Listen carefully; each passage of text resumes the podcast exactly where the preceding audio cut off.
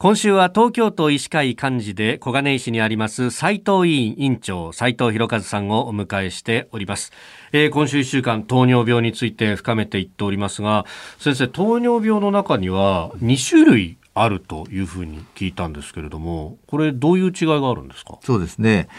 えー、一般に糖尿病っていうと2型糖尿病のことを指して、えー、います。2型。そうですね、えー、2型があれば1型があるんですけど、えー、えー、糖尿病全体の中で90%ぐらいは2型というふうに言われています。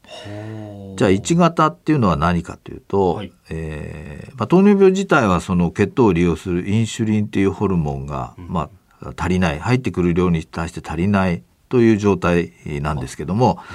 1型の場合はインシュリンっていうホルモンを全くあるいはほとんど作ることができなくなってしまう病気ですね。で膵臓で、えー、インシュリンを作るランゲルハンス島っていうところがあるんですがこれ島っていう名前がついてるんですけど、はい、あの、えー、ち小さな細胞の塊みたいのが膵臓の中にいっぱいあると考えてください。はい、でそこでベータ細胞っていう細胞が作ってるんですけどインシュリンをそこその細胞が自己免疫で、えー、やっつけられてしまうと。そうするとインシュリンを全然作らなくなってしまうので、インシュリンを注射してあげないとこういう人たちは生きていけないということになってしまいます。で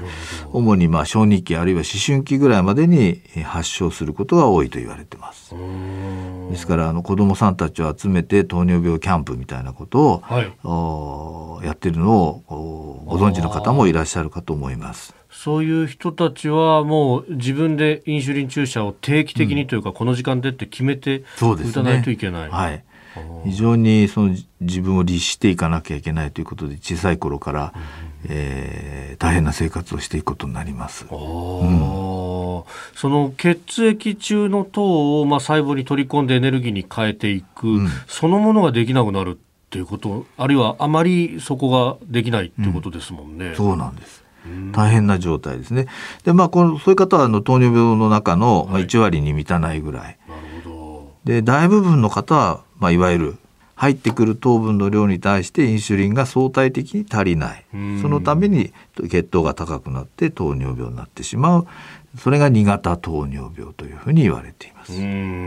これはこういろいろ、まあ、糖尿病が進むともう足の指がなくなるだとか、そのお切除しなきゃなんなくなるんだみたいなことも言われたりするんですけれども、うん、これどういうメカニズムなんですか？糖尿病っていうのは、はい、その高血糖によって主に主に高血糖によって血管の細胞を障害します。はい、でそれによって、えー、血流が途絶えてしまったり、まあ、出血してしまったりするわけですけども、はい、えー、そういった状態は心臓から一番遠いところに現れてきやすいんですね。足の指っていうのは一番遠いところで、はい、一番あの血が足りなくなりやすいところというふうに考えていただいていいと思います。で血がいかなくなると、その部分はあの死滅してしまいますので、えー、そこはあの死んだ細胞をそのままにしておくとそこにばい菌がくっついて、はい、えー、それが全身に回ってしまうこともありますからそういうところは切ってしまわなくてはいけないと。切り落とすということになって、えー、ひどい場合には、まあ、足一本大元のもものとこから切ってしまうとかね。そんなこともしなくてはいけないようなことになってしまいますので気をつけていただかなくてはいけないと思います。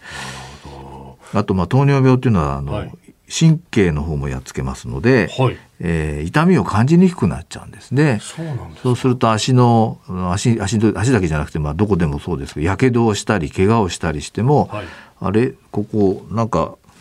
おかしくなってるけどちっとも痛み感じないなっていうようなことになっちゃうんですね。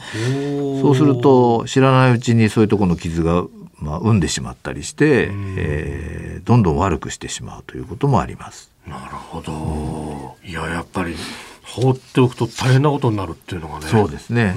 血糖が高いせいで、その細菌感染症っていうのに非常にかかりやすくなっちゃうんですね。ですから肺炎になっても糖尿病の方は治りにくいと。ね、なるほど。えー、斉藤委員長斉藤博和さんにお話を伺っております。先生明日もよろしくお願いします。はい、よろしくお願いします。